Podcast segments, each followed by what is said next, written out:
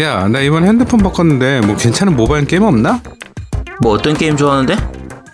좀 뭐 찾는 장르라도 있어? 야, 그거 있잖아. IP도 괜찮은 거 쓰고 콘솔 느낌도 나는 IPC? 캐릭터 디자인도 이쁜 거. 아, 그런데 이런 거 국내 게임 개발사에서 개발한 건 없겠지? 야, 그런 게임이 어딨어? 말도 안 되는 소리 하고 있어. 그런 게임은 콘솔에서나 찾아야지. 모바일 게임에 그런 게 어딨냐?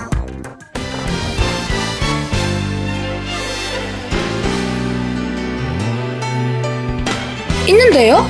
이번에 출시한 사쿠라 대전 벚꽃의 노래가 바로 그런 게임이에요. 사쿠라네.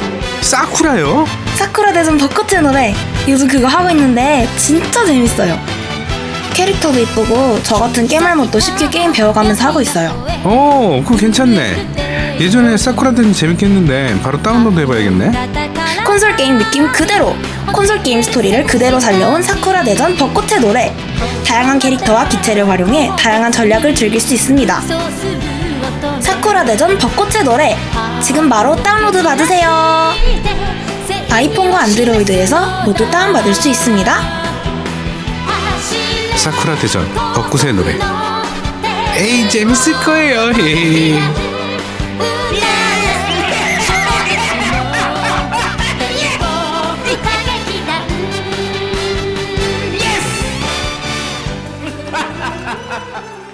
자, 첫 번째 코너입니다. 뉴스를 씹어먹는 사람들. 야금야금.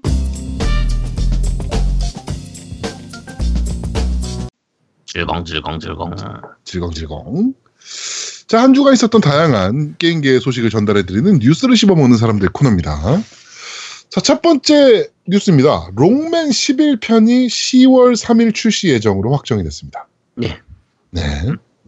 아드트님이 켜나가신다는 얘기가 있더라고요. 아니 내가 켜난 걸왜 해? 뭐, 야, 롱맨을 어떻게 해? 와, 아니 뭐 방송 채팅 보니까 계속 올라오던데 롱맨 하려고 켜나가신대요 막 이러면서 하라고 했지. 아이씨. 그-. 자, 롱맨 11이 출시될 예정이고요. 네, 앞에 롱맨 9편, 원래 8편까지가 예전, 옛날에 나왔었고, 네, 9편하고 10편이 이제 360 시절에, 그 당시에 이제, 이제 가짜 레트로, 그러니까 위도 레트로 뭐 이렇게 부르는데, 네, 그 이제, 어, 옛날 패미컴을 흉내낸 스타일의 그래픽으로 해가지고 9편하고 10편이 나왔었거든요.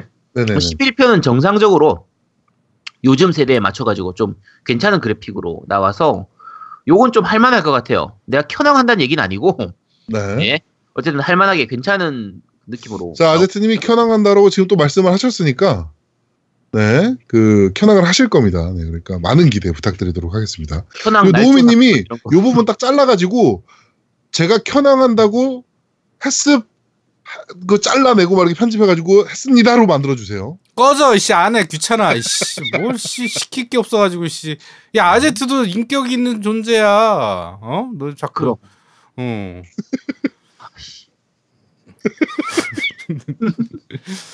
자 그렇습니다. 어쨌든 그렇습니다. 네. 자, 두 번째 뉴스입니다. 뭐, 아까 저희가 잠깐 말씀드렸던 포켓몬 렛츠고 피카츄 렛, 그리고 이브이 이렇게 두 개가 공개가 됐습니다. 발매일은 언제였죠?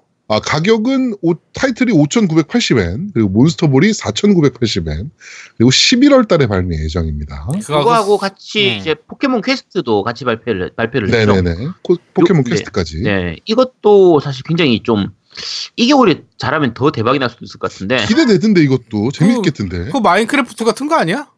네, 그런 그런 느낌으로 포켓몬을 이용한 마인크래프트에 가까운 느낌인데 네. 이게 그 현질할 요소가 엄청나게 많아요. 음. 그래서 야 이거 제대로 뜨면 이제 거의 기존 포켓몬보다 더 돈을 긁어 모으지 않을까 싶을 정도 수준이라 네. 네 요것도 꽤 기대하고 있습니다. 그렇습니다. 네, 포켓몬 시리즈를 이번에 갑자기 막 발표해버린 닌텐도였습니다. 네. 자, 다음 소식입니다. 레지던트 이블 2 리메이크가 루머가 떴습니다. 참나 씨 진짜 네. 그만 좀 나왔으면 좋겠다 진짜 아유 얘네 뭐지 도대체? 루머긴 합니다, 아직은. 네. 루머긴 한데, 이번 E3 때 한번 살짝 나오고, 있- 나올 수 있지 않을까. 네. 뭐 이런 생각 좀 들긴 하네요. 이미 리메이크 발표는 한번 했었잖아요, 얘네가. 여러 번 했었어요, 여러 번. 네. 그러니까 이번에 E3 때는 그래도 좀 플레이 화면이라도 한번 보여줄 만 하지 않나. 네, 뭐 이런 생각이 좀 들긴 하네요. 지금 이제 이번에 나온 루머에서는 이제 저 RE 엔진 그러니까 이게 아마 저거용으로 썼던 거죠. 그 레지던트 이블 7용으로 아마 썼던 네네네. 그 엔진을 기억하는데 그 엔진을 이용해서 이제 만들어진다라고 하니까 프로에서 native 4K에 60프레임을 목표로 하고 있다. 음. 여기서 약간 뻥 같긴 한데 아, 일단 나오고 나면 얘기하자. 아, 네. 지겨 지겨워 이제. 이거 켠왕 갑니까? 아유, 아, 아, 야, 야 현아 야 너왜 자꾸 자, 다음 현아에 그렇게. 목숨을 걸어. 재밌을 것 같아서. 음.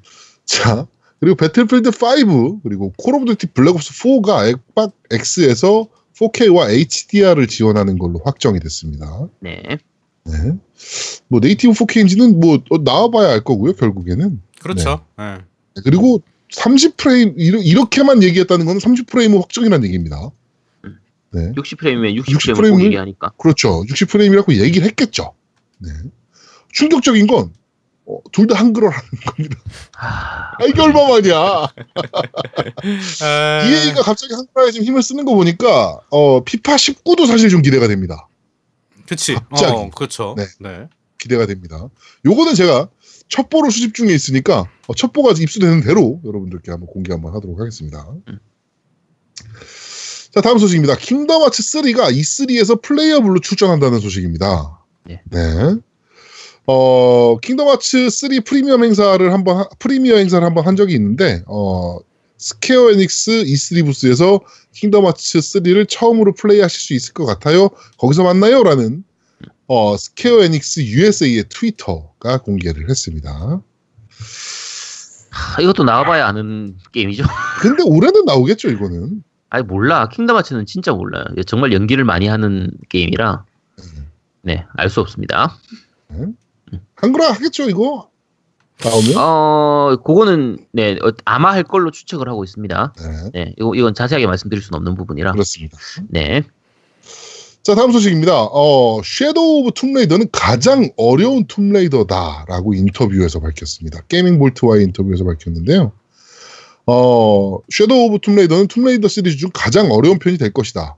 어, 왜냐하면 더욱 경험이 풍부한 라라이기 때문이다. 더욱 크고 더욱 어려우며 처음 보는 퍼즐을 보여주는 무덤이 있는데 정말 어렵다 라고 발표를 했습니다. 왜 이것도 켠왕하지 그랬어? 이거 켠왕 안 합니까? 아, 이걸 어떻게 해? 가장 어려운 Tomb Raider. 근데 참고로 가- 저한테 가장 어려운 Tomb Raider는 Tomb Raider 1이었어요. 옛날 거 구작. 네, 옛날 플스로 네. 플스로 나왔던, 그러니까 플스 그 1으로 나왔던. 거. Anniversary 네. 얘기하는 거 아니야? Anniversary 그때 아니, 아니, 나왔었던 아니. 거? 아니, 그러니까 제일 처음 나왔던 거 있어요. 애초에 그 깍두기 풀- 애초에. 깍두기 그치. 어, 애초에 제일 어. 처음 나왔던 플스 1으로 아마. 나왔던 거 기억하는데, 이게 문제가 그 시절 그래픽이 구리다 보니까 조작도 엄청 안 좋고, 조작감이 정말 안 좋은 게임이었죠. 그 길이 제대로 보이질 않아요. 네. 그러니까 올라가는 길, 내려가는 길 이런 게 저, 제대로 보이질 않아서 진짜 어려운 게임이었거든요. 네. 근데 얘, 얘는 지금 그보다 더 어렵다는 거 아니야? 이게 근데 툼레이더는 플레이 타임이 그렇게 길질 않아요. 아 근데 어렵다잖아. 나 안 해, 안 해. 가장 어렵다. 야 그거보다 어렵다는 거 아니야? 그럼 안 해, 안 해, 안 해. 얼마나 쓰레기로 만들려고 안 해. 네. 그렇습니다. 요래놓고 또 할 겁니다. 네. 아 뭐 하긴 되겠지. 자, 아, Dark Soul도 하는 애가.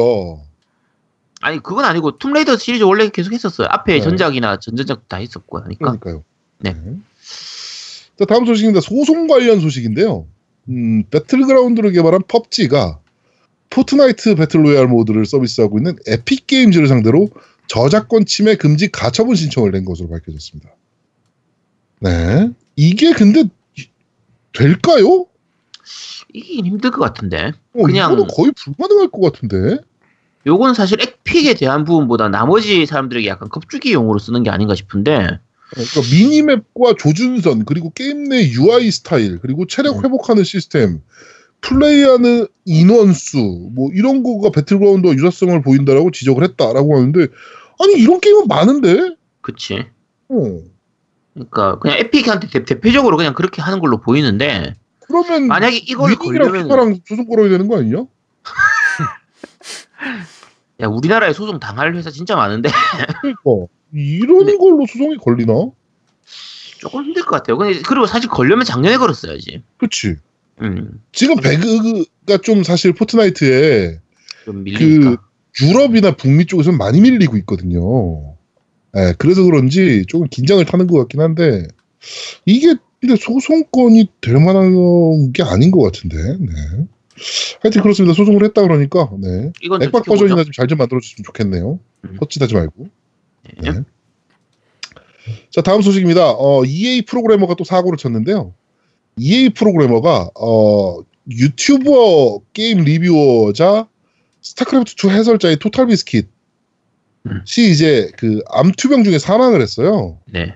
네, 그 구강암이라 그랬나 뭐 그랬는데 어, 암투병 중에 사망했는데 모든 게임계 인사들과 팬들이 그의 죽음에 대해서 슬퍼하고 안타까워하는 트윗을 남겼는데 Blizzard가 돼 Blizzard든 뭐 Ubisoft든 뭐 이런 수많은 게임 업체들이 워낙 유명한 애였으니까 그런데 어 David Crooks라는 어, BioWare 개발자죠. 그러니까 스타크래프트 아 Star Front 아 Star Wars Battlefront 2하고 Mass Effect Andromeda 등을 개발한 프로그래머 David Crooks라는 애가 어 TotalBiscuit이 죽어서 세상이 나아졌다 라고 하는 이런 무슨 개 말도 안 되는 이게 사실 그 뒷얘기를 얘기 들어보면 앞에 요 그러니까 이 돌아가신 분이 그러니까 토탈 네. 비스킷이 그 본인이 만들었던 게임을 좀 깠던 부분이 아, 있어가지고 좀 많이 깠다 그러더라고요. 네 그거에 대해서 깔만 했지 배틀프론트 2랑 매스 이펙트 안드로메다면 그렇지 그러니까 그 부분 때문에 약간 이렇게 얘기를 한 건데 사실 해외하고 우리나라하고 약간 분위기가 다르긴 해요. 그러니까 우리나라 같은 경우에는 아무리 나쁜 사람이라도 죽고 나면은 이렇게 좀 약간 이렇게 함부로 말을 하기 힘든 게 있잖아요. 네. 예를 들면 박근혜조차도 죽고 그렇죠. 나면 그렇죠, 야, 그렇죠. 박근혜 그거 어쩌고 저쩌고 이렇게 마- 좀 뒤에서 까기가 힘든 그게 있어요. 일단 죽은 그 순간에는 어쨌든 좀 뭐 고인의 명복을 빕니다 이런 식으로 네네. 얘기하는 그게 있는데 해외 같은 경우에는 우리나라만큼 그게 좀 엄격하진 않거든요. 실제로 나쁜 사람이 죽었을 때는 그거에 대해서 약간 조롱하기도 해요. 근데 이건 문제가 나쁜 사람이 아니란 말이야. Total 자기가 만든 게임 깠다고 그러니까 이거는 까면 어떻게 죽었다고. 그렇죠. 이건 인간, 인간성 자체가 좀 문제가 있는 놈이라 네. 얘 일베하나? 아니야 PC래요. 네. 얘가 PC라 그러더라고. 그러니까 그, 그, 이게 PC가 political, 뭐 C가 뭐더라? 뭐, 뭐라 그래가지고, 네. 그 정치적 올바름을 추구하는, 뭐, 음. 이런, 그, 그니까, 극우야, 쓰레기야. 하여튼. 그러니까. 아, 그러니까 일배잖아. 내가 그, 바닥 보고 일본지 알았다니까. 내 보고 일배 아니면 워마드다. 남자니까 일배야. 하여튼 그런 애야. 네. 하여튼, 뭐, 요, 저희 겜덕부상도, 네, 토탈 비스킷의 사망에 다시 한 번, 어, 좀 슬프다. 어, 이런, 아까 좀 고인의 명복을 빕니다. 네, 삼각 고인의 명복을 좀 빌도록 하겠습니다. 이런 애들이 점점 사라지는 게 좀 아쉽긴 하네요. 네. 자, 다음 소식입니다. 어, 뜬금없이 Bethesda에서 Fallout 76을 발표했습니다. Soldier Soldier 76도 아니고 씨. 네, Fallout 76을 발표를 했습니다. 어떤 게임인지 아직 밝혀진 게 없어요. 티저 트레일러 하나 공개한 거고요. 온라인이란 얘기도 있고 막 지금 엉망입니다. 막 이것저것에서 막 지금 루머들이 막 터져 나오고 있는데 아직은 뭐 공개된 게 전혀 없습니다. 네. Fallout 시리즈 우리 노미님이나 아제트님은 Fallout 시리즈 재밌게 하셨어요? 나는 네, 별로 저기- 재미 없어 나는. 그거. 저도 별로 재미 없었거든요. 근데 제가 아는 분은 제 이- 자기 인생 게임으로 꼽더라고 Fallout 4를. 그러니까. 앞으로 포 말고. 옛날 거. 네. 근데 저는 Fallout 4도 그렇게 재밌다는 생각을 못 했거든요. 음. 좀 loose하기도 하고. 근데 Bethesda 게임이 전체적으로 좀 loose한 게 좀 있어서. 그런 것도 좀 있긴 하죠. 네, 너무 퀘스트가 길고, 씨발, 뭐 한번 하려고 그러면. 네, 그런 것들도 아. 좀 있어가지고. 그렇죠. 예전 Fallout을 재밌게 했던 사람들은 오히려 지금의 Fallout은 별로 재미가 없다고 하는 그게 있어요. 네, 네, 네. 근데 요게 76이 아마 Vault 76 그걸 얘기하는 걸 텐데 그러니까 이제 Fallout이 처음 만들 때부터 설정이 엄청나게 복잡하게 돼 있어요. 네네. 이게 어째 결국 핵전쟁이 일어나면서 여러 개의 그 이제 방공호 같은 거 안에 사는데 몇 번 방공호, 몇 번 방공호, 몇 번 방공호 이런 식으로 이제 방공호가 있는 거예요. 그중에 76번 방공호가 에서 일어나는 일을 그리는 걸로 추측을 하고 있어요. 지금 사람들을 하는 거에선. 근데 이- 지금 전작에 사실 폴아웃 그4 같은 경우에는 에건판에서 한글 패치가 됐었잖아요. 모드를 이용해가지고. 그렇죠. 그렇죠. 네, 네, 네, 그렇죠. 그래서 요것도 과연 그런 식으로 될 건지 아니면 뭐 요즘 Bethesda 쪽 게임이 이제 뭐 정식 한글화는 잘 안 되니까 네. 정식 한글 안 되면 사실 Fallout 지금 하기 좀 힘들거든요. 그렇죠. 그래서 일단 한글 안 되면 저는 안 살 것 같아요. 근데 패치할 저것도 되겠지 모드도 또 모드 하겠지. 예. 그러니까 어, 어떻게 이게 기대가 되죠. Skyrim도 되기 때문에 아마 될 것 같아요. 예, Skyrim도 아직- 됐다 되는 거니까. 아직 뭐 공개된 게 전혀 없으니까. 근데 나온 정보가 하나도 없어서 예. 뭐 어떤 게임일지도 모르고 그래서 요거는 나중에 정확한 정보가 나오면 다시 한번 좀 얘기해 보도록 하겠습니다. 저는 요거는 그 스트리밍 방송을 한번 해보려고요. 예. 어떤 Fallout- 게임인지는 모르는데? 어, 그러니까 Fallout 4가 그러니까 음. 뭐 온라인이 됐든 스트리밍 해보는 거야. 뭐 켠왕 아닌데 뭐 음. 해보는 거야. 뭐. 왜냐면은 Fallout 시리즈를 제가 그렇게 재밌게 해본 적이 없어서 스트리밍 하면서 하면 그래도 끝까지 해볼 수 있지 않을까 싶어가지고 하다 포기하거든요 항상. 아, 예, 그래가지고 또 스트리밍을 좀 한번 해볼까 하고 있습니다. 자 다음 소식입니다. 플레이스테이션 1 재발매를 검토 중이다라는 소니의 소식입니다. 왜? 재미 붙였어 이것들이. 지금요 그 저 네오지오 클래식 나오잖아요. 그쵸. 그러니까 그 다음에 슈퍼패미컴 또- 미니, 패미컴 미니, 메가드라이브 미니로 재미를 네. 보고 나니까 아, 메가드라이브는 아직 아니, 아니고 네. 그러니까 지금 플스 1 미니도 지금 나오려고 하는 것 네, 같은데 플스1 미니 나오고요. 그 다음에 또 오늘 뭐 하나 또 공개됐던데? 뭐, 뭐지? 전 세계 300만 대 팔렸던 게임기가 있대요. 그것도 뭐 클래식을 발, 발매할 것 같이 발표를 했더라고, 오늘. 나 이름도 팔리면 처음 많이 팔린 들어보는데? 건데 뭐지? 뭐 이름도 처음 들어보는 게임기던데, 나는. 음. 어, 마텔, 마텔이라는 회사에서 나온 게임이라던데? 마텔에서 마텔? 어.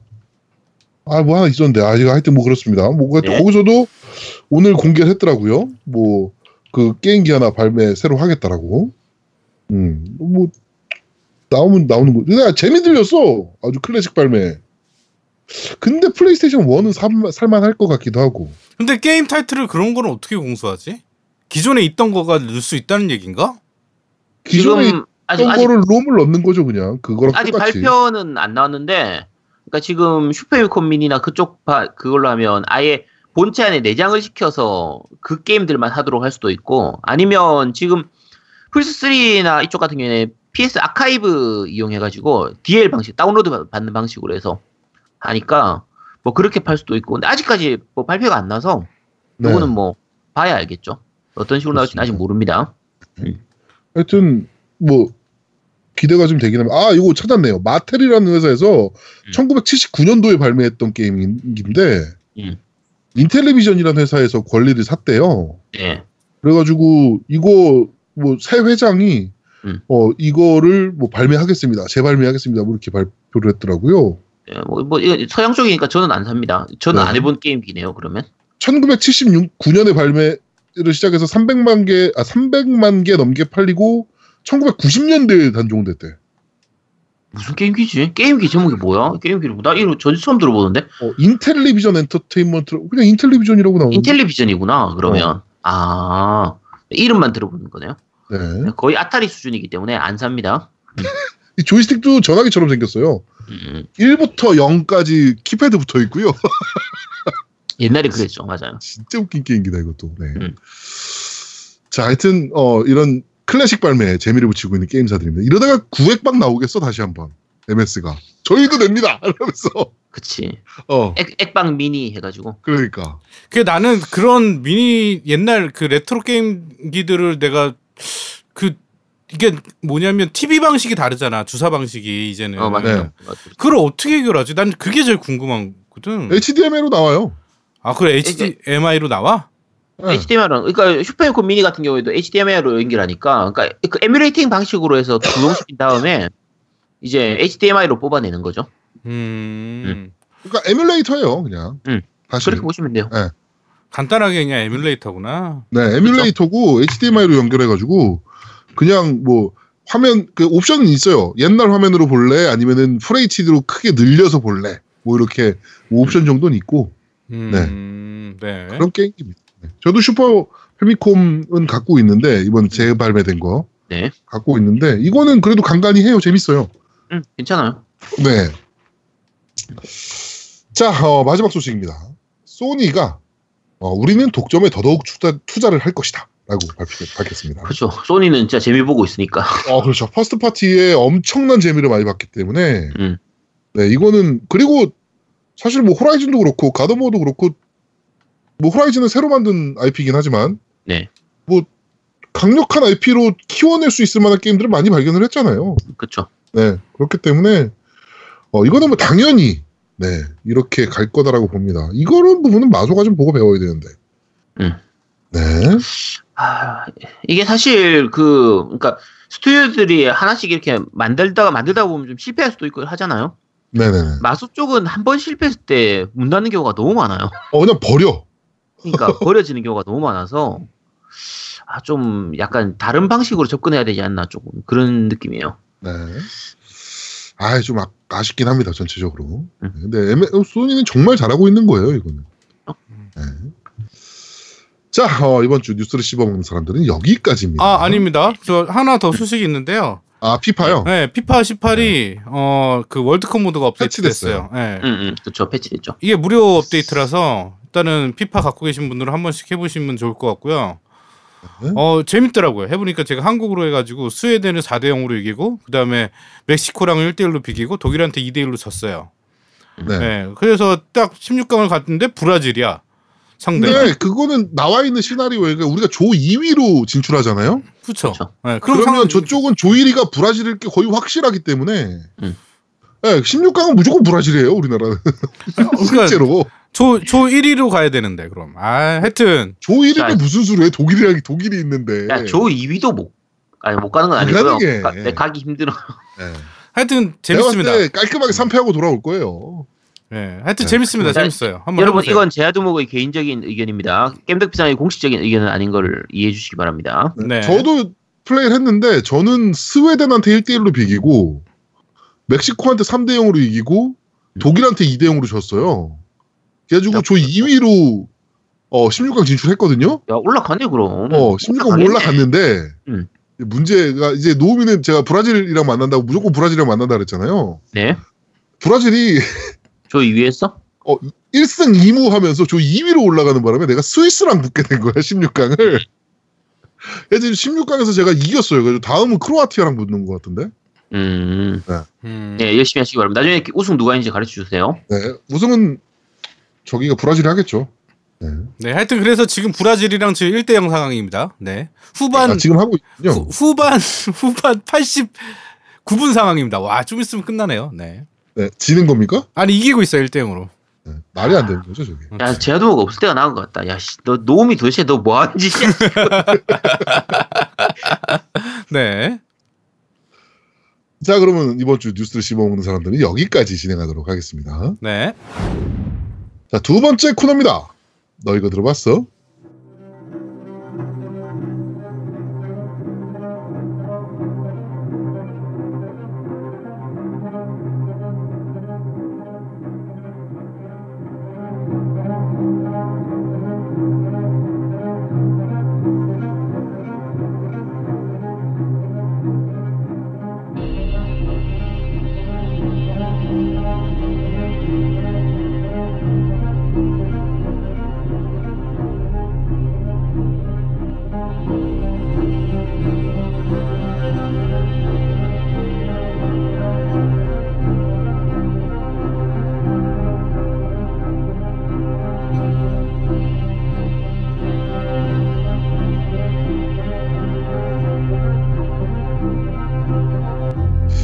자, 지금 나오는 곡은 어, 디트로이트 비컴 휴먼의 OST입니다. 그 중에 어, 여성 안드로이드 캐릭터인 카라. 네, 카라의 메인 테마. 나나나나나나나나. 카라 아니야. 아니 아니야? 네. 아, 저는 이 게임을 하면서 이따 뭐 얘기하겠지만 아, 카라한테 너무 몰입이 돼가지고 아 근데 네. 카라가 좀 불쌍한 캐릭, 아니 불쌍하다고 표현하면 안 되고 좀 억압받는 캐릭이라. 어, 카라한테 완전 몰입돼가지고 제가 아우 좀 어, 플레이하기가 좀 힘들더라고. 그러니까 이게 어렵다고 얘기 아니고 힘들더라고. 음. 요. 시리즈라고 해야 되나? 요거 자체가 약간 좀 불편한 부분들이 많이 나오죠 사실. 네네. 좀 힘들더라고. 하여튼 네, 좀 카라의 메인 테마를 듣고 계십니다. 끝까지 듣고 오시죠. 네.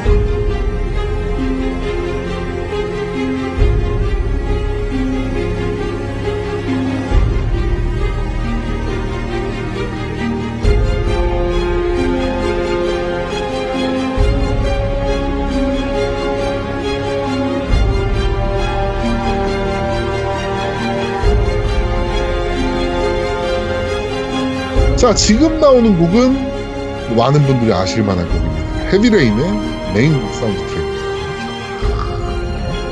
곡이 너무 좋잖아요. 곡이 좋은데 헤비레인을 하고 나서 이 노래를 들으면 네. 좀 무서워져. 네, 이게 좀 그런 느낌이 좀 있긴 하죠. 좀 많이 우울하죠. 어, 뭐 얘네는 항상 그런 게임만 만들어. 퀀틱드림 얘네는. 약간 암울한 느낌. 어. 생각할 거리를 많이 주는. 프랑스 새끼들이 왜 이래? 하여튼. 근데 노- 노래는 좋아요. 네, 곡은 좋습니다. 네, 헤비레인 사운드 트랙 메인 테마. 네, 끝까지 듣고 오시죠.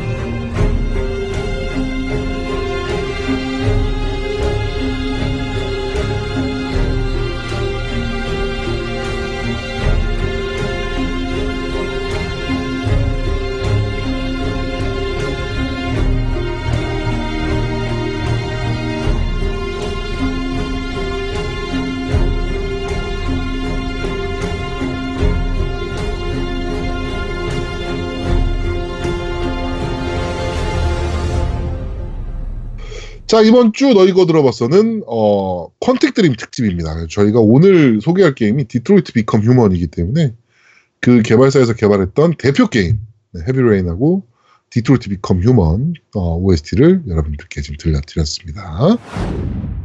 자, 세 번째 코너입니다. 아제트의 common sense. 센스쟁이, 센스쟁이, 센스, 센스, 센스쟁이. 야, 너도 약 먹었냐? 감기는 내가 걸려서 내가 감기약을 먹었는데 왜 네가 그러냐? 아 지금 방금 브라질을 이겼어요 제가. 네, 네. 이제 8강 진출했습니다. 네. 야, 좀 방송에 집중을 해, 좀. 아 집중하고 있잖아요. 제가 집중하고 있습니다. 지금 굉장히 집중하고 있어요. 네. 알겠습니다.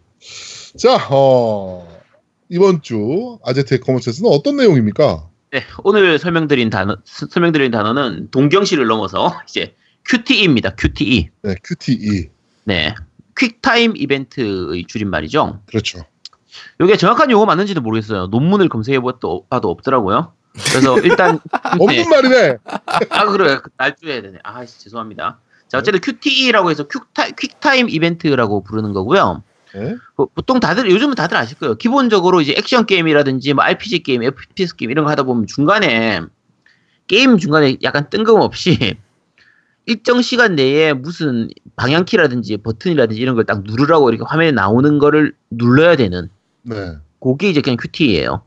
그래서 보통 뭐 성공하면 뭔가 보상이 주어지기도 하고 아니면 뭐 그냥 이제 무사히 넘어가는 거고 네, 실패하면은 뭐 데미지를 받기도 하고 뭐 길을 험난한 길을 가게 된다든지 아, 네. 아예 죽기도 하고 그냥 그런 식으로 하는 그게 이제 QT인데요. 요즘은 뭐 많이 나오죠. 워낙 흔하게 좀 많이 들어가 있으니까 게임 중간 중간에 많이 들어가 있으니까 그렇죠. 근데 이게 그 장점이 게임 중간에 적절하게 잘 들어가면 게임의 긴장감도 좀 높여주고 그러니까 너무 loose해지는 걸 좀 막아주잖아요. 네. 언제 그게 나올지 모르니까. 근데 너무 과하게 들어가거나 쓸데없이 난이도를 너무 높게 만들어 버리면 진짜 짜증나는 요소가 되기도 해요. QT 네. 이거는. 근데 이게 지금 잠깐만 질문인데 예. QT가 지금 아까 얘기했듯이 일정 시간 안에 뭔가를 이벤트를 해야 되는 거예요? 그렇죠. 대부분 일정 보통 시간 안에 그렇게 하죠. 음, 일정 시간 안에가 네, 그러니까 이- 타이밍이 돌아가요. 네. 그러니까 네. 제 이름이 quick time event잖아요. 그러니까 빨리 해야 되는 거예요. 그러면 여기서 질문이 네. 또 있는 게 그 Max Payne이나 그 뭐죠 그 Quantum Break 같은 경우는 quick time이라는 개념이 그러니까 시간을 느리게 해서 모든 게 느려지면서. 그건 다르죠. 그건 아. 그걸 그러니까 그거랑 bullet 다른. 거지 네, 네. 아 그러니까 헷갈릴까 봐 제가 미리 그러니까, 정리해 선, 드리는 거예요 그러니까 음. 시간 제한을 두고 선택지를 선택하게 만드는 네, 시스템. 이게 quick time event죠. 음, quick time event고요. 지금 노미님 얘기하신 건 이제 보통 bullet time 시스템이라고 해서 그게 Max Payne에서 처음 쓰였었나요? 맞아요 Max 그러니까. Max Payne이 처음이었죠. 처음이었어 우리 이제 제일 대표적으로 하는 게 매트릭스에서 영화 매트릭스에서. 예, 영화 매트릭스에서 적 총알이 올 때 시간이 이렇게 느려지듯이 하면서 막 이렇게 싹 이렇게 옆으로 피하면서 360도 카메라 싹 돌아가는 뭐 이런. 그렇죠. 그런 느낌으로 가는 걸 게임에서 접목해서 만든 거라 이- 이제 시간을 잠깐 늦게 만드는 건데 네. 그거는 여러 가지 게임들에서 많이 활용되죠. 레이싱 게임에서 들어가기도 하고 네. 그 GTA 5 같은 경우에 그 흑인 이름 뭐였죠? 어쨌든 걔가 조- 운전할 때 중간에 한번 시간을 늦게 만드는 네, 특수 것도 능력이. 있죠. 네, 특수 능력이 있으니까 그런 식으로 꽤 많이 들어가 있고요. 요거는 별개로 너 다시 넘어가고요. 네. 다시 QT로 돌아가서 QT 들어가는 게임 혹시 생각나는 거 있어요? Ryse. 아 그렇죠. 손으로. Ryse는 아예 그냥 대놓고 QT에서 QT로 끝나죠. 처음부터 시작이 처 그러니까 처음부터 끝까지 다 큐티죠. 그렇죠. 다 QT가 되는 거고 뭐 가도보어도 그렇지 뭐 그 전작 요번 거 말고 가도보가 좀 QT가 많이 들어간 편이었죠. 네. 그렇죠 많이 뭐 이제 적 보스 죽일 때 마지막에도 그렇고 이번 그러니까- 작도 큐티 많이 들어갔어요. 이번 작은 생각만큼 많이는 안 들어갔어요. 전작보다는 좀 아 그렇죠. 전작보다는 그러니까- 좀 덜하긴 하죠. 네, 훨씬 적게 들어가는 편이고, 그러니까 이게 QT가 들어가더라도 예를 들면 특정하게 일정 패턴으로 똑같은 버튼을 눌러야 되는 경우에는 반복 플레이를 통해 가지고 좀 외워서 할 수도 있어요. 네. 아예 그냥 그러니까 가, 가도버 같은 경우에는 뭐 적 죽일 때 요 타이밍에서는 항상 그 버튼을 누르라고 나오니까 네. 좀 외워두면 쉽거든요. 근데 이제 마치 꼭 리듬 게임에서 딱 정확한 타이밍에 눌러야 되는 거잖아요. 너무 네. 빨라도 안 되고 너무 늦, 늦어도 안 되고 딱 정확하게 눌러야 되는 그런 걸로 요구를 하거나 바이오 하자드 6 같은. 그쵸 그런 느낌처럼 네. 아니면 랜덤하게 나오는 버튼을 눌러야 되는 경우. 그러니까 제가 하- 예전에 한번 말씀드렸는데 가도부어 3 같은 경우에 마지막 보스인 그 제우스하고 싸울 때 네. 최종전에서 그 QT를 해야 보- 그 제우스를 이길 수가 있어요. 네. 내가 그걸 못 깨가 QT를 못 해가지고 엔딩을 못 본 거야. 이게- 그러니까 어려워. 네, 그게 랜덤하게 나오다 보니까 외울 네. 수가 없으니까 이게 어려웠었거든요. 자, 그러면 QT가 제일 처음 나왔던 게 어, 뭐 처음 쓰였던 게 언제부터 였던 것 같아요? 저는 알고 있어요. 뭐예요? 네, 80 80 몇 년에 나왔던 것 같아. Dragon's Lair요. 네, 용의 굴인데 네. 용의 굴은 사실 QT라고 보기엔 조금 애매해요. 그러니까 그 용의 굴은 옛날에 하셨던 분들은 다 아실 거예요. 그게 원래 LD로 나왔던 게임이거든요. 네, 네. 레이, 레이저 디스크로 나왔던 게임인데 그러니까 interactive movie 스타일로 해서 애니메이션 보는 도중에 중간중간에 이제 방향키를 눌러서 게임이 진행되는 건데 네. 게임 진행 자체가 그렇게 선택지가 되는 거예요. 그러니까 그게 그 QT라고 하기보다는 선택지를 고르는 거에 가까워요. 일정한 순간에 어, 일정한 그렇죠. 네. 네, 방향을 누르는 거기 때문에 아 뭔지 알았다 디즈니 만화같이 이렇게 나왔던 거 얘기하는 네, 거지 네, 네, 네. 그쵸. 아. 네, 그거 만화 감독 자체가 그러니까 게임 감독 자체가 돈 돈 브루스인가 뭐 어쨌든 그런 사람이 그 아예 만든 거라 애니 감독하고 이런 거 했던 사람이거든요.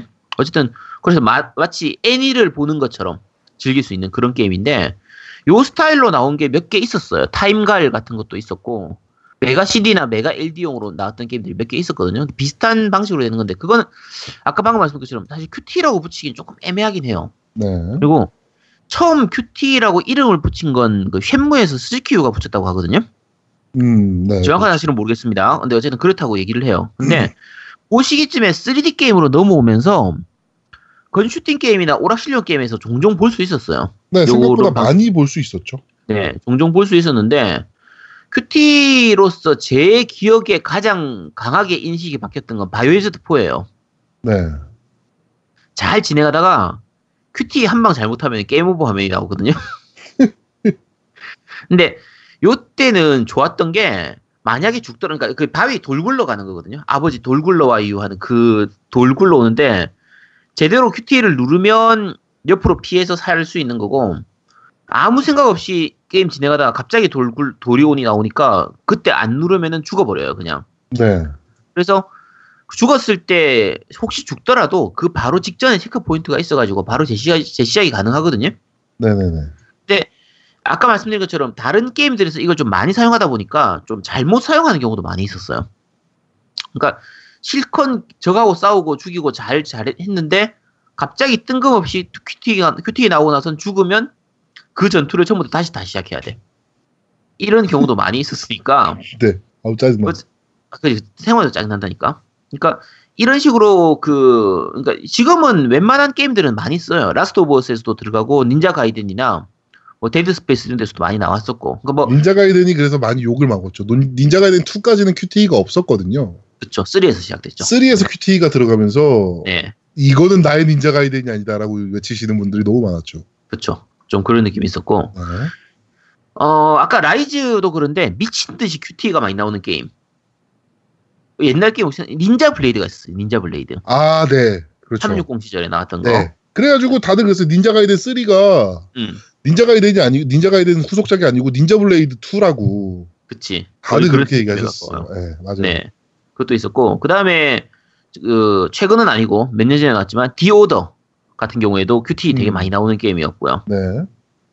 QT가 보통 일반적으로 생각하면 버튼이라든지, 아까 얘기했던 십자키 중에서 방향키를 누르는 게 보통 많이 나오거든요. 자, 그런데 굉장히 특이한 QT가 나오는 게임이 있어요. 네. 특이한 조작의 QT. 그게 이제 오늘 소개해 드릴 텐데 Detroit Become Human이나 그 전작인 Beyond Two Souls, Heavy Rain 요런 게임들은 정말 특이한 조작을 좀 많이 유도를 하는 편이에요. 그렇죠. 그래서 아, 근데 요거는 그게 지금 음. 얘기가 그, 그 부분이 QT는 아닌데 지금 그게 큐, 네. QT로 보는 게 맞죠? 아니 근데 그, QT도 있어요. 그러니까 QT가 아닌 것도 있고요. QT도 있어요.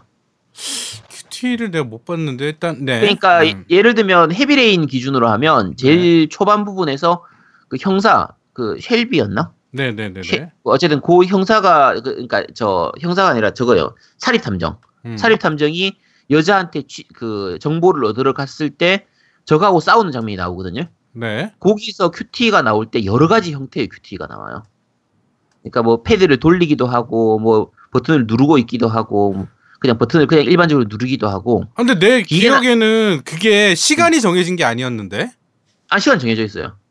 시간 정해진 거에 따라서 내가 그걸 버튼을 누르면 저한테 반격을 하고 그 버튼을 못 음. 누르면 내가 맞게 되고 이런 식으로 진행이 돼요. 네. 이- 음. 그 장면은 되게 많이 나와요. 그런 QT는 그 나중에 한번 해보세요. 정말 마- 다시 보면 아 이거 QT 맞네 싶을 거예요. 음. 근데 QT가 단순한 QT가 아니라 패드가 이제 보통 우리 그 플스 3 때부터는 패드에 그 센서가 들어가가지고 패드 자체를 기울이거나 움직이는 흔들거나 이런 부분이 다 들어가잖아요. 그렇죠. 네. 네. 그러다 보니까 QT도 단순히 버튼만 누르는 게 아니라 이 패드를 흔든다든지 패드를 움직인다든지 스틱을 위로 했다가 오른쪽으로 돌린다든지 이런 식으로 음. 조금 복잡한 형태의 그런 조작을 하도록 만들어주는 편이라 네. 어 요거는 약간 호불호가 좀 갈리는 편이었어요.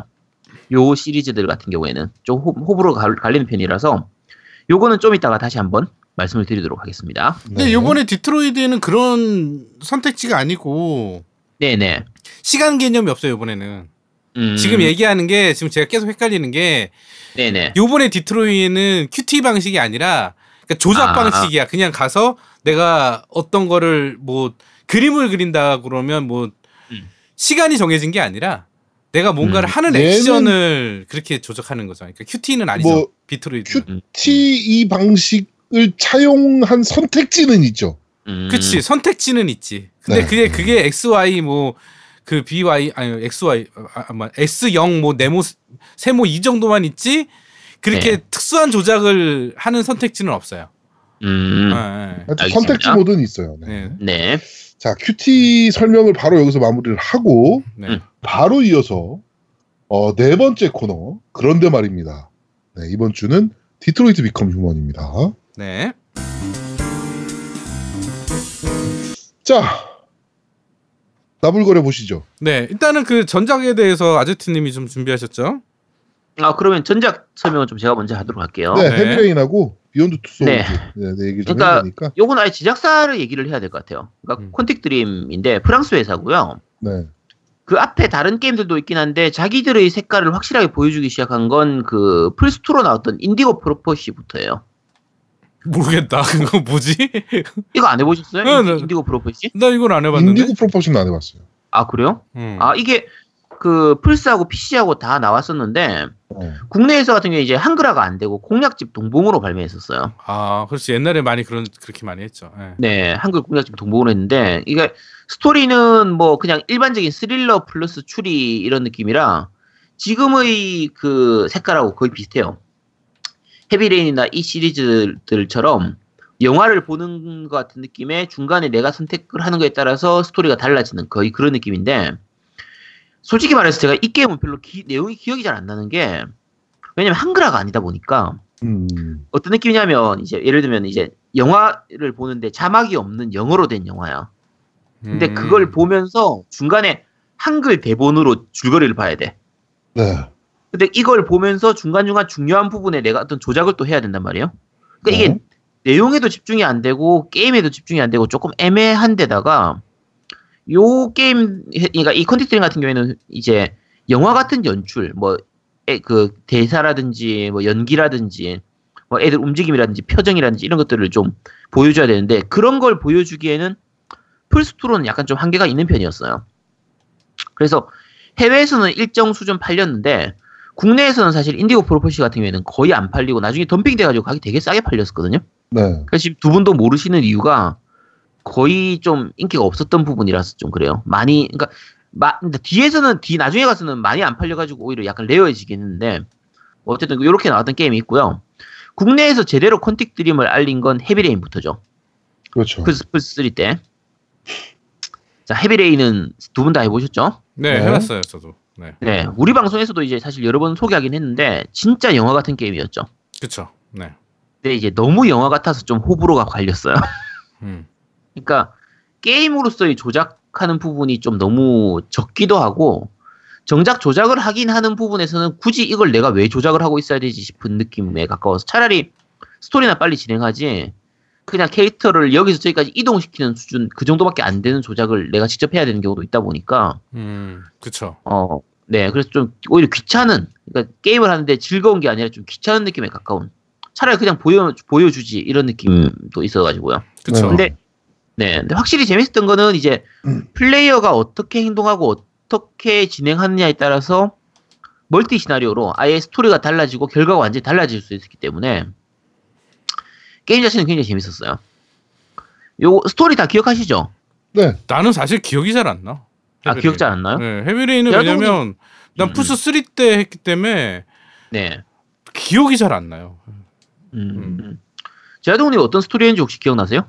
뭐 대략이요. 어, 어떤 거? 대략적으로 기억나요? 대략적으로 저도. 음, 어디까지 기억나요? 어디까지? 어 어디까지라고 그러면 어디까지라고 얘기를 해야 됩니까 제가? 자, 어디까지가 굉장히 중요한 스토리입니다. 네. 네. 자, Heavy Rain의 스토리를 딱 한마디로 정의하면 뭐냐면요. 당신은 사랑하는 사람을 위해서 어디까지 갈 수 있습니까? 그렇죠. 요거예요. 네.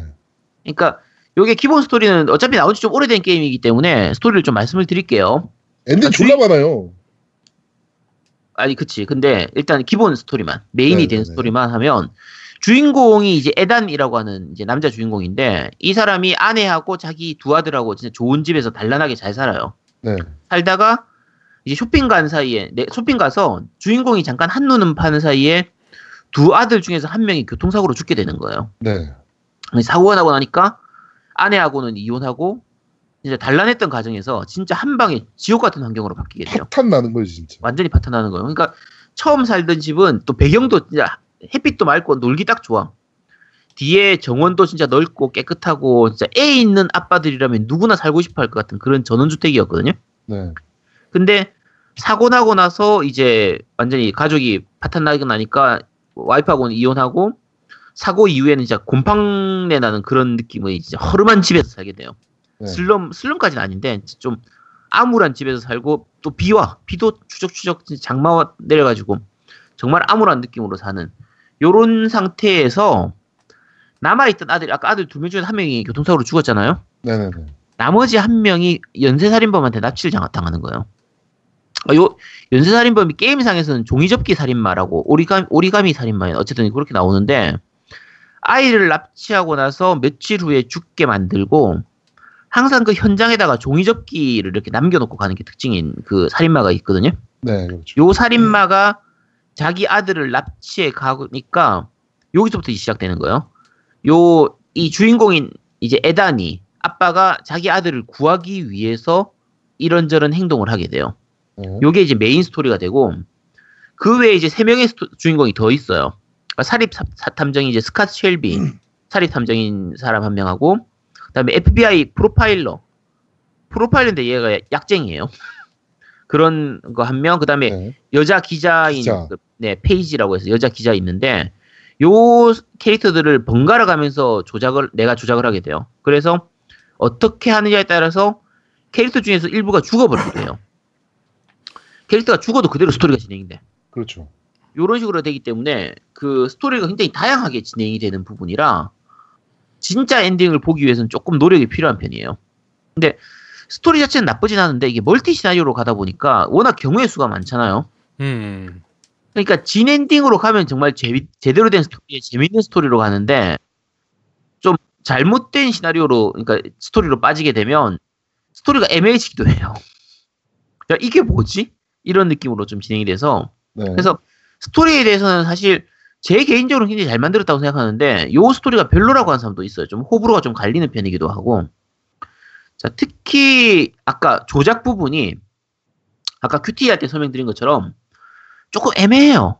그러니까 그 패드 자체를 움직이는 이런 액션들이 많다 보니까 네네. 요런 게임은 저 같은 경우에 사실 침대에 누워가지고 느긋하게 하고 싶은데 침대에 누워서 할 수가 없어.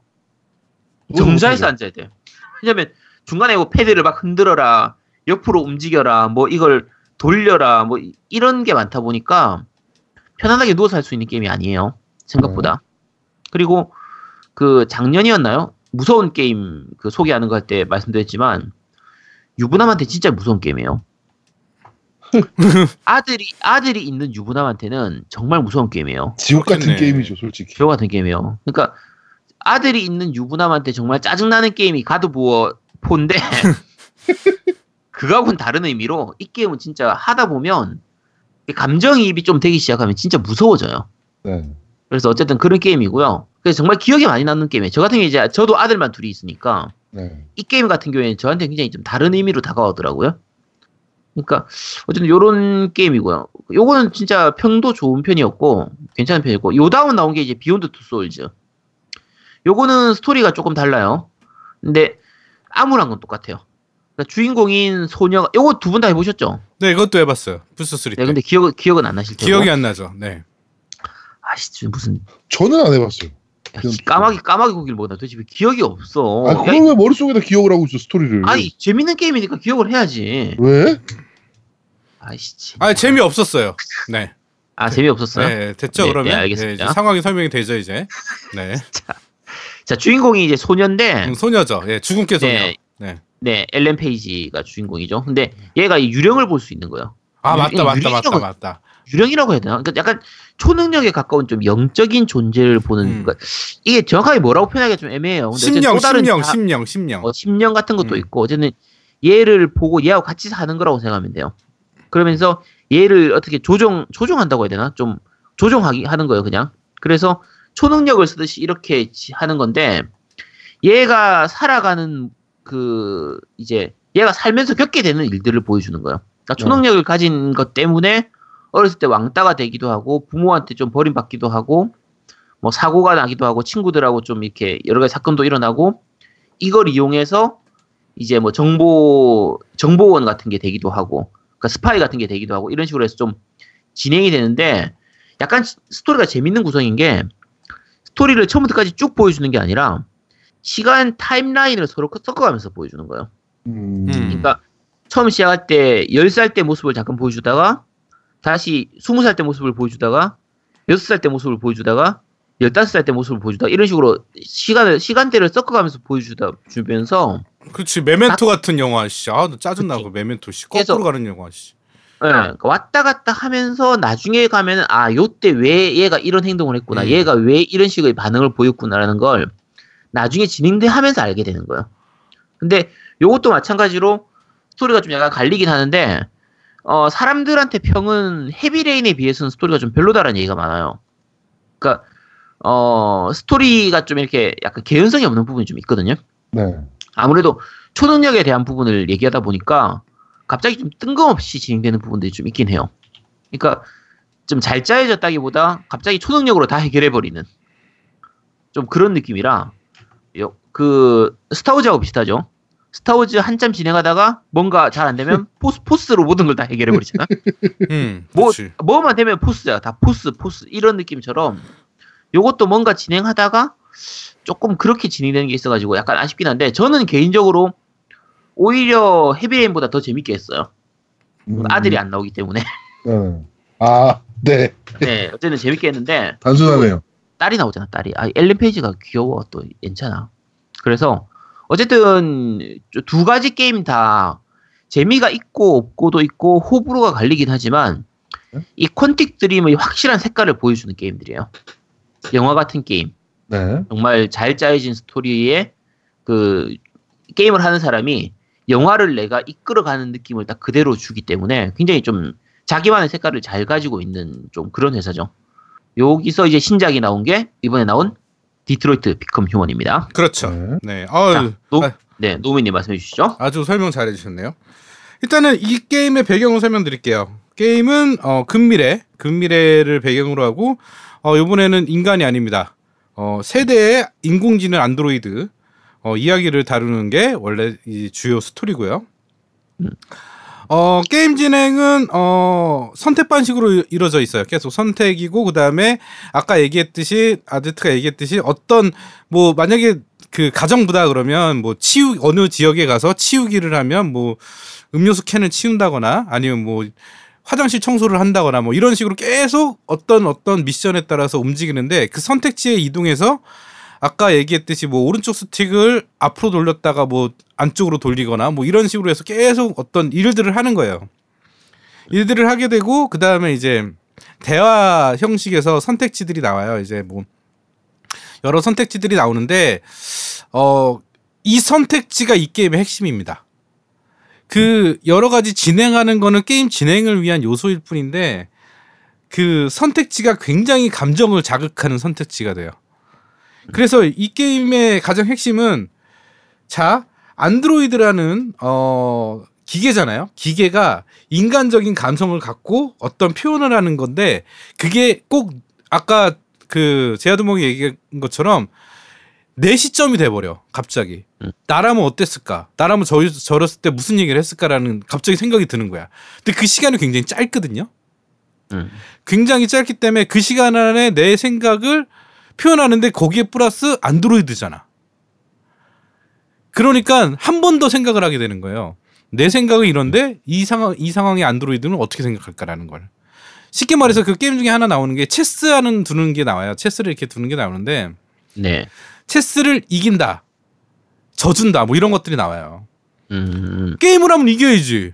우리 오버워치 디바 그랬잖아요. 게임을 하면 이겨야지. 음. 그래고 이긴다라도 했단 말이에요. 그랬더니 그 이제 상대편 같이 싸웠던 인간이 어 나는 기계의 그런 것들을 이길 자신이 없다. 음. 그러니까 내가 측은해지는 거야. 아, 괜히 이겼나? 했고 선택지가 뭐가 나오냐면 어 그러니까 뭐 용서를 구한다 뭐 이런 게 나와요 선택지에. 했고 음, 나는 용서 이게- 야, 야, 더 기분 나쁠 것 같은데. 야 제가 이겨서 죄송합니다 하면 야이씨 그 뭐야 맞아 그거야. 그 선택지를 이게- 했더니 음. 똑같은 반응이 나오는 거야. 아제트가 지금 얘기한 것처럼 상대편이 시대 배경을 좀 알아야 돼요 이 게임은. 그렇지 그렇지. 그러니까 음. 2038년 디트로이트인데 배경이 야 2038년에 어떻게 그렇게 좋은 안드로이드가 나와 야씨 어, 말도 안 되잖아 이게 어느 정도까지 되냐면요. 음. 어 안드로이드 판매가 1억 대를 돌파했다라고 막 뉴스가 나와요. 그렇죠. 야 휴대, 휴대폰 안드로이드 말하는 거야? 아니요, 아니, 아니, 그, 인공지능, 그 가사. 도우미용 안드로이드. 음. 음. 예. 그런데 어 그러다 보니까 일을 다 안드로이드들이 하는 거예요. 그러니까 실업률이 엄청나게 높아지는 거예요 디트로이트에. 음. 그러니까 지금 디트로이트가 자동차 산업의 도시잖아요. 그렇죠. 근데 자동차 산업이 몰락을 하면서 그 디트로이트가 지금 황폐화되어 있다 뭐 이런 얘기가 나올 정도로 지금 슬럼화돼 있고 막 이런데 그게 미래에도 동일하게 안드로이드 때문에 그렇게 되는 거야. 그러면서 스포츠 선수들도 안드로이드 선수들이 나오기 시작해가지고 뭐 투수가 안드로이드 선수가 뭐 미식축구에 이제 시작을 했고 미식축구를 시작을 했고 뭐 음. 공을 던졌는데 193kg가 나왔다. 인간 타자는 손도 대지 못했다. 뭐, 뭐 이런 이제 뉴스들이 나오고 막 그래요. 그게 이제 잡지에 실리지 잡지에. 예, 음. 잡지에 계속 실려요. 그러다 보니까 그런데 이제 안드로이드가 사람보다 점점 뛰어난 것들이 너무 많아지는데 중요한 부분 저는 굉장히 중요한 포인트라고 봤던 게 그 이게 약간 스포 스포는 아니지 이 부분은 화가 노인이 한 명 나와요. 화가 그렇죠. 예. 근데 안드로이드는 프로그램 된 것만 할 수 있잖아요. 그런데 화가 노인이 그림 그려봐 라고 하니까 그림을 처음에 딱 그리는데 야 너 완전 복사를 했네 그냥 그렇지. 그 뭐 현실을 그대로 갖다 놓은 것처럼 어, 복사를 해버려. 눈을 감고 네가 진짜 그리고 싶은 걸 그려봐. 근데 어, 나 그런 거 못한다. 프로그램 돼 있지 않다. 그러니까 한번 해봐. 그래서 했는데 정말 잘 그려버려요. 음. 복사하는 게 아니고 그러니까 추상화를 그려버려요. 음. 아, 거기서도 이제 선택지가 나오긴 하는데 음. 막 그렇게 그려버립니다. 그래가지고 그 화가 노인네가 엄청 놀라요. 그러니까 이, 이 안드로이드가 거기서 이제 인간처럼 사고를 하기 시작한다라는 거를 거기서 딱 단편적으로 보여주는 거예요. 음. 예, 인간처럼 뭔가 추상할 수 있다. 이거를 단편적으로 좀 보여주는 화면이 좀 되면서 어 그러면서 이제 스토리가 계속 흘러가요 그런 식으로. 그러니까 이- 점점 안드로이드가 인간화돼 가는 것들이 자꾸 보여지는 거죠. 그렇죠. 그러니까 막 음. 내가 막 어 여기서 이렇게 하면 안 되는데 여기서 이렇게 하면 안 되는데. 그러니까 막 이런- 그게 그 인간적인 내면 기계인데도 인간적인 그런 질투나 아니면 고통이나 뭐 후회나 이런 것들이 다 나오는 거예요. 계속. 그래서 이제 그런 부분들이 계속 그 세대의 안드로이드를 기준으로 해서 펼쳐지거든요. 음. 그래갖고 이게 쭉 가는데 이제 문제는 뭐냐면 이 게임의 단점 중에 하나 처음에는 괜찮은데 하다 보면 식상해져. 그런 이제 어느 지역에 가서 뭘 한다거나 이런 것들이 아까 그 아제트가 얘기했듯이 아 그냥 빨리 스토리 진행하면 돼 왜 이거를 가서 선택하라고 그래 이거를 가서 또 저거 하라고 그래 막 이런 게 돼요. 근데 또 하나가 장점이 뭐냐면 그럼으로 해서 내가 이 캐릭터화가 돼가는 거야 이 게임에 그쵸. 예. 감정이입을 더 많이 할 수 있죠. 더 많이 할 수 있어요. 맞아요. 그러니까 그런 것들을 통해서 이 게임을 그 보여주려고 하는 것 같아요. 안드로이드라는 그런 인공지능에 대한 게 인간화 돼가면서 똑같이 인간적인 갈등을 한다는 거를 게임 속에서 계속 보여주는데 이거를 굉장히 어 감정을 자극하는 요소들이 많다는 거죠. 생각을 더 해보게 되고 그래서 아, 네. 네. 이 게임 자체는 솔직히 제 개인적으로 봤을 때는 그 에피소드가 하나 끝나면 그 선택지에 대한 게 쫙 나와요. 음. 내가 선택한 거. 맵이 그다음 쫙 떠요. 내가 어. 어떻게 선택했고 뭐를 발견했고 음. 뭐 이런 게 맵이 쫙 떠요. 음, 내가 에피소드 어떤 분, 분기를 지나갔는지를 그렇지, 다. 보여줘요. 네네네. 전체 분기 맵이 볼수 다, 있게. 네, 다 볼 수 있도록 돼. 매핑을 네. 다한 번에 보여주니까. 네, 이게 네, 플로우 네. 차트처럼 쫙 돼 있어요. 그래서 이제 그렇죠. 네. 플로우 차트 보면 이제 뭐 yes, no 뭐 이런 식으로 돼 있어서 쫙 볼 수 있는데 평면으로 음.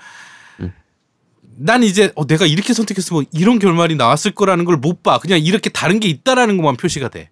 그러니까 그게 궁금해지는 거예요. 음. 그래갖고 그러니까 여러 번 할 수밖에 없지. 어 여러 번 해야 된다는 생각이 갑자기 드는데 이게 아까도 아제트가 얘기했지만 경우의 수가 너무 많게 느껴지니까 아 조금 그러니까- 질려버리죠. 어, 엄두가 안 나고 맞아요. 그 딱 질려버리는 게 맞아. 그냥 순간 얼어버리는 거지. 야 이거를 다시 해서 이 모든 걸 다 보려면 얼마나 많은 걸 해야 돼? 근데 이게 퀀틱 드림 게임이 항상 그렇긴 했는데 실제로 그렇게 분기가 많아 보이지만 메인 스토리가 되는 것은 거의 하나고요. 그렇죠. 보통 한 두세 번 정도 엔딩 보고 나면 더 이상 할 게 없어져요. 사실은. 그러니까 아, 이게- 다른 분기가 음, 네. 이 게임을 스테이지 첫 번째 스테이지 딱 클리어하면서 딱 들었던 느낌이 그 옛날에 무한도전의 Yes or No 특집에서 음, 나왔던 말인데 그 프랑스의 사르트르가 이제 네. 했던 말 중에 이제 제일 유명한 거 있죠. 인생은 B와 D 사이의 C다. birth와 death 사이의 choice다. 딱 이렇게 얘기를 했는데 그게 딱 여기서 정확하게 느껴져요. 음. 그러니까 어 인생은 삶과 죽음 사이에 계속되는 선택이다 이건데 진짜 내가 뭐 엔딩을 스포할 수는 없지만 뭐 이렇게 되는 과정을 계속 내가 초이스를 하면서 가는 거거든요. 그렇지, 그렇지. 선- 예, 인생을 선택을 하면서 내가 여기서 어떤 행동을 했고 어떤 행동을 하니까 이런 스토리가 벌어지고 여기서 또 이런 해- 행동을 했고 이런 행동을 했고 막 그렇게 하는데 아 막 개인적으로 너무 고통스럽더라고. 그러니까 그게 후회도 되는 거야. 내가 이런 질문을 했다는 거에 그 다음 상황이 후회가 되는 거야. 내가 왜 이렇게 선택을 음. 했을까? 라는 그런 후회도 들고, 그러니까 여러 가지 복합적으로 계속 자극을 해요. 내 감정을 게임이. 그래서 그러니까 제가 막 아제트님이 게임하다 뭐 울었다 막 저번에 그랬잖아요. 무슨 게임하다 울었다 그랬지? 게임? 네. 게임하다 운건 별로 없었는데 아 최근에- 애니메이션 보다가. 최근에 바이올렛 에버가든 보면서 네. 펑펑 울었습니다. 네. 근데 아무튼, 음. 제가 이걸 하면서 아 나 이거 좀만 더 하면 울겠다 이 생각이 들더라고. 그러니까 어, 이게 너무 힘들어. 그렇죠. 게임이 재밌어야 되는데 이 게임은 재미 요소보다는 그 뭔가 마음속에 여운을 계속 남기는 듯한 인상이 강해요. 그렇죠. 예, 그러다 그러니까 보니까 몰입도가 좀 강한 것도 있어. 음. 그래서 이제 너무 너무 몰입해지면 힘들어요. 이 콘틱 어, 드림 그치. 게임들은 항상 그런 게 너무 몰입하면 사람을 진짜 불편하게 만들어요. 갑갑하고 암울하게 만들고 네, 막 그렇죠. 우울해지게 만드는 좀 그런 게 있어서 그래서 이제 이 게임 같은 경우는 아까 아제트가 얘기했듯이 뭐 편, 편하게 영화를 보는 듯한 그런 게임은 아니에요. 이건 역으로 영화를 보는 듯한 느낌이 아니라 나에게 뭔가 책임감을 주어주는 듯한 느낌이 강해서 영화의 주인공이 되는 느낌이 더 강해. 그렇죠, 맞아요. 예, 네. 책임감이라는 게 따로 내 선택한 거에 대한 책임감이. 그래서 굉장히 무겁게 되는 게 맞아요. 저도 계속 무거운 감이 들어서 일단은 결과적으로 말씀드리면 어, 생각을 많이, 많이 하게 되는 게임이고요. 저는 그래서 이 게임 하는 시간에 오버워치 할 겁니다. 그러니까 시나리오 자체는 사실은 특별한 건 없어요. 굉장히 뻔한 시나리오예요. 그렇죠. 그쵸. 음. 예, 그러니까 좀 진행하다 보면 아, 이렇게 되겠네, 이렇게 되겠네라고 이제 뻔한 시나리오로 흘러가는데 그 사이사이 선택이 개인적으로 너무 힘들더라고요. 아, 음. 이게 왜, 왜 이렇게 힘들지? 내가 막 이런 생각이 들 정도로. 이게 중간에 이제 일단 우리는 인간이잖아요. 네. 우리는 인간인데 내가 조정하고 있는 것은 안드로이드이기 때문에 네네네. 일정 선택지에 가면은 내가 안드로이드로서의 선택을 해야 될지 인간으로서의 선택을 해야 될지 그거에서 내가. 그게 오는 것 같아. 혼돈이 그렇지. 오는 것 같아. 음. 음. 이게, 이게 아까도 내가 얘기했듯이 이게 인간적인 내, 나라면 이렇게 선택을 했을 거라는 생각이 들지만 역으로 어 안드로이드면 어떻게 생각했을까라는 생각이 드는 거지. 그러니까 나는 속으로 안드로이드는 인간적인 감정이 없다는 걸 부정해. 이 기계니까. 그런데 선택은 인간적인 감정으로 해야 될 수밖에 없는 상황. 뭐 이런 것들이 좀 계속 딜레마가 생기는 것 같아요. 그래서 이 게임의 그 그래픽이나 어떤 cinematic 영상이나 이런 것들이 굉장히 우수해요. 엄청 그런- 뛰어나요. 네, 알죠. 그래, 그래픽은 진짜 말도 안 되게 좋죠. 네, 그래서 in-game 자체가 계속 그냥 cinematic 영상처럼 되니까 이거 자체가 몰입도를 더 강하게 주는 것 같아. 진짜 사람 갈아 넣었구나. 뭐 개발자들 갈아 넣네. 막 이런 생각이 들 정도로. 아 실제로 갈아 넣은 걸로 약간 좀 문제가 네네네. 됐던 좀 문제가 그 됐었죠. 회사죠. 네. 네. 그리고 개인적으로 카라가 내 스타일이다. 이게 아그 그 생각을 지면서 그러니까 여기 이제 아빠가 하나 나오는데 엄마가 도망간 아빠가 하나 나오는데 이 정도라면 그 성적인 머신으로 쓸 수 있지 않았을까? 거기 가면 지문 어? 하나 나오는데 비슷하게 나오는 거 하나 있어. 아뭐 들어 있긴 네. 한데 네. 그러니까 그거 위주로 쓰지 않았을까? 뭐 이런 생각이 막 들면서 음. 막 카라라는 캐릭터에 막 그 안드로이드에 막 내가 그게 되는 거야 몰입이 되는 거야 막. 음. 그 아빠의 몰입이 되는 게 아니라 어 아빠에 몰입되진 않지. 어? 아빠 쓰레기인데 거기 나오는 아빠는. 그렇지. 하여튼 어 하여튼 그런데 이- 이게 저희가 시나리오를 막 말씀드릴 수가 없는 게 너무 스포일러가 강해요. 무슨 얘기만 하면 스포일러라 이거는. 네. 음. 하여튼 네. 그 그거예요. 뭐 저기 뭐 세 가지 직업군이 나오는데 일단은 가사 도우미 아까 여성 캐릭터는 가사 도우미고 그다음에 하나는 경찰인데 투캅스 투캅스 생각하시면 돼요. 인간과 그다음에 경찰이 같이 그러니까 안드로이드랑 인간 경찰이랑 둘이 같이 어떤 네. 사건들을 맡은 거고 그다음에 협상가죠 협상가. 어, 원래 negotiator인데 음, negotiator.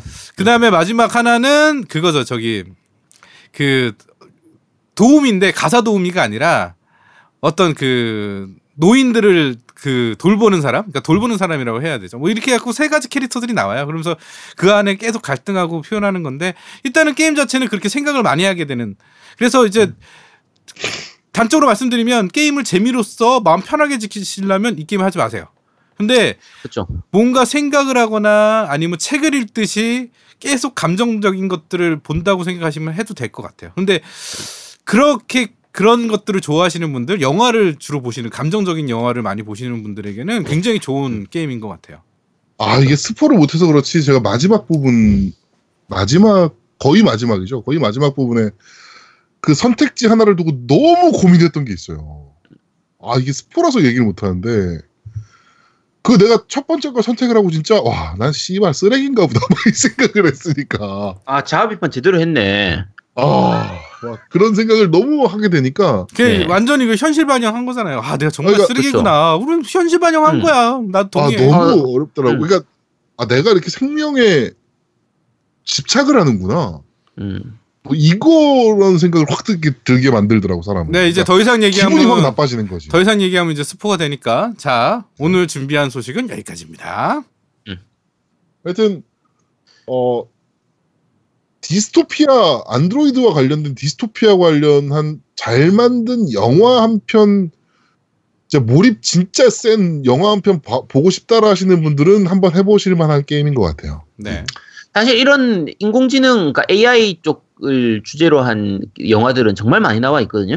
아이고 머리가 게 뭐지 터미네이터가 딱 그건데. 그치. 뭐, 터미네이터도 그렇고, AI도 그렇고, 굉장히 많은데, 그, 뻔한 스토리지만 어떻게 진행, 그러니까 전개하느냐, 요거에 따라서 다 달라지는 거니까, 네. 요거는 한번 해보시고, 요거는 체험판이 올라와 있기 때문에, 네.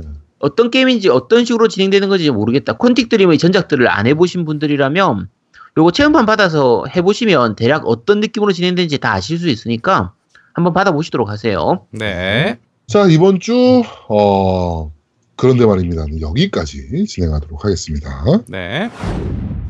자 마지막 코너입니다. 니 혼자 산다. 자 이번 주 니 혼자 산다는 State of Decay 2. 제가 딱 아, 1분 만에 정리할 수 있습니다. 아, 한마디로 하지 마세요. 아, 그 정도까지는 아. 아니지. 아, 야, 난 근데 딱 이거- 그렇게 생각했어. 이거 근데 사셨어요? 아니요, 저 게임 패스. Game Pass. Game Pass를 했죠. 음. 그렇죠. 아, 노미님도 안 사셨죠? 네. 네, 나도 Game Pass 등록해서 했어요. 네. 뭐 저도 Game Pass를 했기 때문에 네. 살만한 게임인지는 아 이게 근데 한글화가 됐으면 그래도 샀을지도 모를 것 맞아, 같은데. 맞아. 이게 제일 문제는 한글화예요. 이 음. 게임의 최고 문제는 한글화고 이게 게임 자체가 어떤 진행을 해야 되는데 목적이 다 영어로 돼 있기 때문에 그 목적 자체를 내가 해석하면서 하고 싶지는 않아. 그러니까 기존 좀비 게임과는 달라요. 그러니까 기존 좀비 게임은 음. 좀비들이 무더기로 쏟아지는 가운데 어 걔네를 호쾌하게 두드러 잡으면서 살아남는 얘기잖아요. 그렇지. 그뭐 Dead Rising 같은 그런 네, 것처럼. Dead Rising이나 뭐 이런 것처럼. 음. 근데 그런 기존 좀비 게임의 룰을 따르고 있진 않아요. 얘는 어떻게 보면 좀비 마을에서 인간이 살아남는 Sims? 어, 그죠. 거의 그냥 생존 약간 게임에 그런 가까운데. 느낌이었어. 예. 네네 생존 게임에 가까운데 근데 이게 사실 State of Decay 2를 기다렸던 기다렸던 분들은 대부분 one을 재밌게 했던 분들일 거거든요. 그렇죠. 그러니까 저도 one을 재밌게 했었기 때문에 2를 기다린 건데 2에서는 그 one의 재미를 반도 못 내줘요. 네. 너무 이- 이상하게 바뀌어 버렸어. 하지 마세요. 그러니까 원 같은 경우에는 방금 제아동님이 얘기했던 그런 부분 생존자로서 진행하는 부분들 이런 부분들 그러니까 또 다른 생존자들을 타- 찾고 그 안에서 일어나는 일들 그 사람들 사이에서 좀 다툼이라든지 이런 부분들도 있고 여러 가지를 볼 수가 있는데 어, 2도 그런 쪽으로 진행되긴 하는데 너무 루즈해요. 그러니까 맞아요. 이- 이게 중간에 초반 부분 한동안의 이 스토리 그 진행이 조금 가다가 좀비 때려잡고 뭐 looting하고 그러니까 looting하는 부분에서도 그냥 바로 looting- looting이 되는 게 아니라 버튼을 한참 꾹 누르고 있어야 되거든요. 음 맞아 맞아 맞아. 아우 요걸. 왜 왜 이렇게 만드는지 이해를 못 하겠어요. 그냥 어 버튼 눌러서 바로 아이템을 획득하면 되는데 빠르게 열기. 그러니까 빠르게 열기를 하면 되는데 왜 왜 그게 필요한 거야? 그러니까 그냥 꾹 한참 누르고 그러니까 그냥 누르면 한참 누르고 있어야 돼요. 한참 누르고 있다가 빠르게 열기를 누르면 이제 빠르게 열기 조금 조금 더 빨리 돌아가긴 하는데 왜 이렇게 만드는지 도저히 이해를 할 수가 없어요. 어, 쓸데없는 시스템이잖아, 그건 진짜. 예, 정말 불편한 느낌이고 그러니까 그렇게 해서 루팅하면 뭔가 좋은 아이템이 나오냐? 또 그것도 아니에요. 그냥 그냥 쓰레기 같은 아이템도 있는데 그러니까 적 하나 잡고 이상한 상자 같은 거 루팅하고 또 적 하나 잡고 무상한 서랍 루팅하고 또 적 하나 잡고 가방 루팅하고 이걸 한 30번쯤 반복한 것 같은데 초반에 그렇죠. 그, 렇게 하고 나면 짧은 이벤트가 보여요. 그 짧은 이벤트가 진행되고 나면 또 아까, 아까 했던 거 또 한 20번 반복하는 거예요. 이걸 계속 왔다 갔다 하는 거라 아 정말 한좀 많이 많이 한 것도 아니에요. 한 30분 하고 나면 내가 이걸 왜 하고 있지 싶고 한, 한 시간쯤 하고 나면 아 내가 안 사길 정말 잘했다. 그러니까 두 분은 어째 얼마나 해봤어요? 나는 한 시간 반 정도 해봤어요. 난 진짜 딱 한 시간 반 했어. 한 시간 만. 저도 그 정도 해본 것 같아요. 그러니까 집을 구한 다음에 집, 못하겠더라고. 집 구하고 나서 집에서 집을 이제 그 안전가옥 세이프 하우스로 만들잖아요. 네네. 그 다음에 그 주변에 좀 돌아다녔는데 내가 왜 이걸 하고 있는지 모르겠는 거야. 그냥 그만뒀어요. 그러니까 원래는 이제 전작 같은 경우에도 마찬가지고 세이프 하우스를 만들 그러니까 찾고요. 그걸 약간 이렇게 좀 발전시키니까 build 하는 것도 있어요. 그러니까 네. 새로 뭔가를 만들고 새로운 뭐 시- 이제 장치 뭐라고 해야 되지 시설 같은 거 이런 걸 만들어서 좀 생존자들이 살 수 있는 좀 더 살기 좋은 이런 걸 만들어가는 그런 재미도 좀 있는데 어 사실은 이제 우리 세 명 세 명 다 제대로 사질 않고 그냥 Game Pass로만 했기 때문에 길게 플레이를 안 했거든요. 네. 그러니까 어쩌면 누군가는 그렇게 말할지도 몰라요. 야, 이거 니네들이 얼마 안 해봐서 그렇지. 한 10시간 넘어가면 진짜 재밌다고 얘기하시는 분이 나오실지도 몰라요. 네. 근데 그 10시간까지 가는 게 너무 힘들어. 어 너무 고통스러워. 진짜 그 한 2시간을 못 채울 것 같아요. 저도 2시간 이상 안 했어요. 한 1시간 40분, 50분 정도밖에 안 한 것 같은데 다 그만큼씩 했네. 씨. 도저히 못 하겠어, 그거를. 그러니까 나는 개인적으로 그런 게임은 그러니까 간단하게 뭐 3장 그러니까 총 10장까지 있는 게임인데 3장까지 지나면 뭐 괜찮다. 재밌다. 그때부터 재밌어진다. 스토리가. 슈타인지 게이트처럼. 어, 어 아니야. 그건 아니야. 그건 아닌데. 네네. 하여튼 10장까지 있는데 3장까지만 버티면 그 뒤에 7장이 재밌다 그러면 난 하겠어. 음. 그런데 이런 게임은 뭐냐면 어 뭔가를 내가 알아내기 위해서 꾸준히 뭘 계속 해야 된대. 뭘 해야 되는 거야 내가. 그냥 그 거기, 거기까지 스토리를 진행하는 게 아니라 10시간 동안 내가 뭘 해야 된대. 그럼 나는 안 해. 음. 차라리 딴 게임을 하죠. 10시간 동안 뭔가를 나한테 해야 된다 그러면 그러니까 뭐 주제도 없고 뭐 내가 목적도 없고 아, 그냥 이게 뭐 다른 분들 얘기 들어보니까 멀티하면 재밌대요. 같이 하면. 그럴 수도 있긴 네, 한데. 코 그러니까 뭐 4인까지 되는 것 같은데 네, 4인 네. multi하면 굉장히 재밌다 그러더라고요. 근데 음. 어 근데 내가 하면서 내가 그게 납득이 잘 안 되니까 이게 왜 재밌지라는 생각을 계속 하게 되니까 그 제가 뭐, 아는 게임들을 너나. 저기 노미한테 같이 하자는 얘기를 못 하겠는 거야. 그러니까 제가 아는 게임들 중에서 4인 co-op이 되는 게임들은 대부분 다 그냥 4인 co-op하면 재밌어요.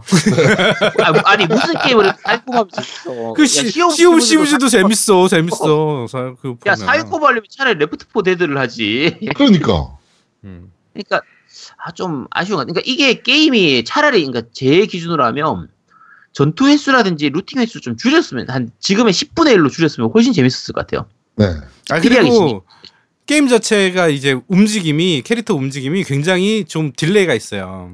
그러니까 약간 어, 어 내가 원하는 대로 빠릿빠릿하게 움직인다는 것보다 약간의 뭔가 어 그 smooth smoo- 아니 그러니까 뭐라 그래야 되나? 춤을 춘다 그래야 되나 좀 약간 굼뜬 느낌이 어. 있긴 하죠. 네. 너무 그러다 보니까 좀 답답하기도 하고 내가 여기 위치에서 딱 섰는데 얘는 좀 옆으로 네. 가거나 막 이런 것들이 보이니까 거기서도 더 음. 힘든 것 같아요. 그런 조작감이나 이런 것들이. 근데 그 부분은 one도 좀 약간 그랬거든요.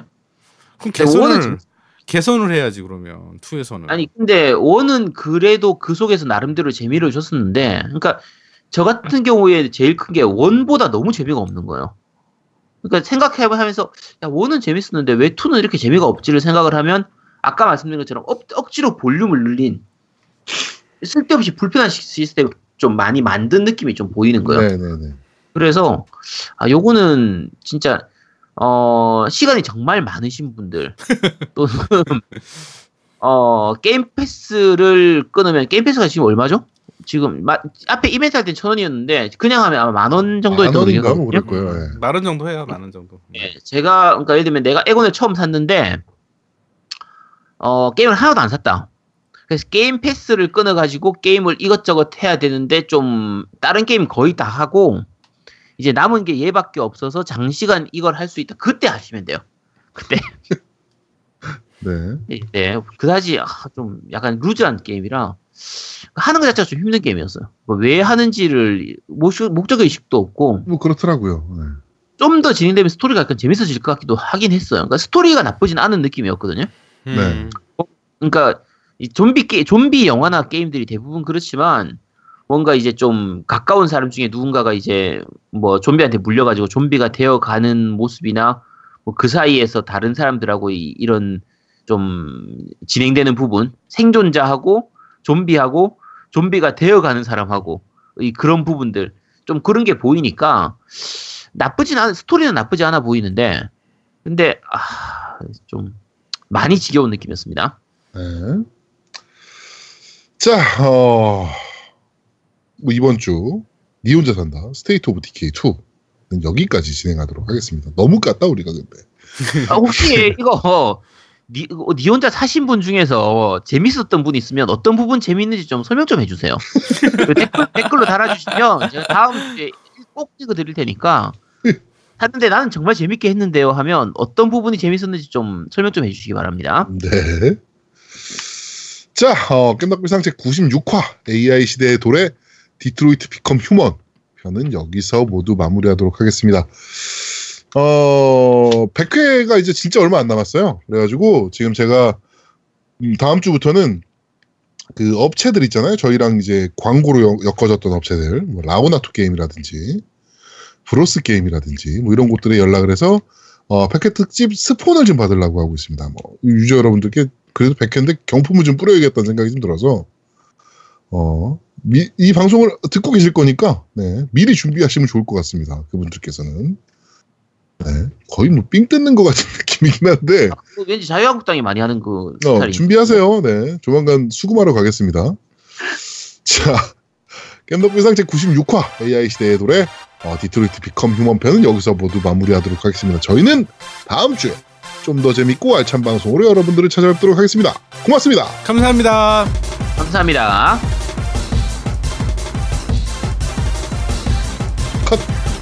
아, 고생했다. 아유 고생했네. 오랜만에 봤어요. 아 일찍 자야 되는데 나. 리아 고생 많았어. 음, 그래. 난 이제 워크 시작한다.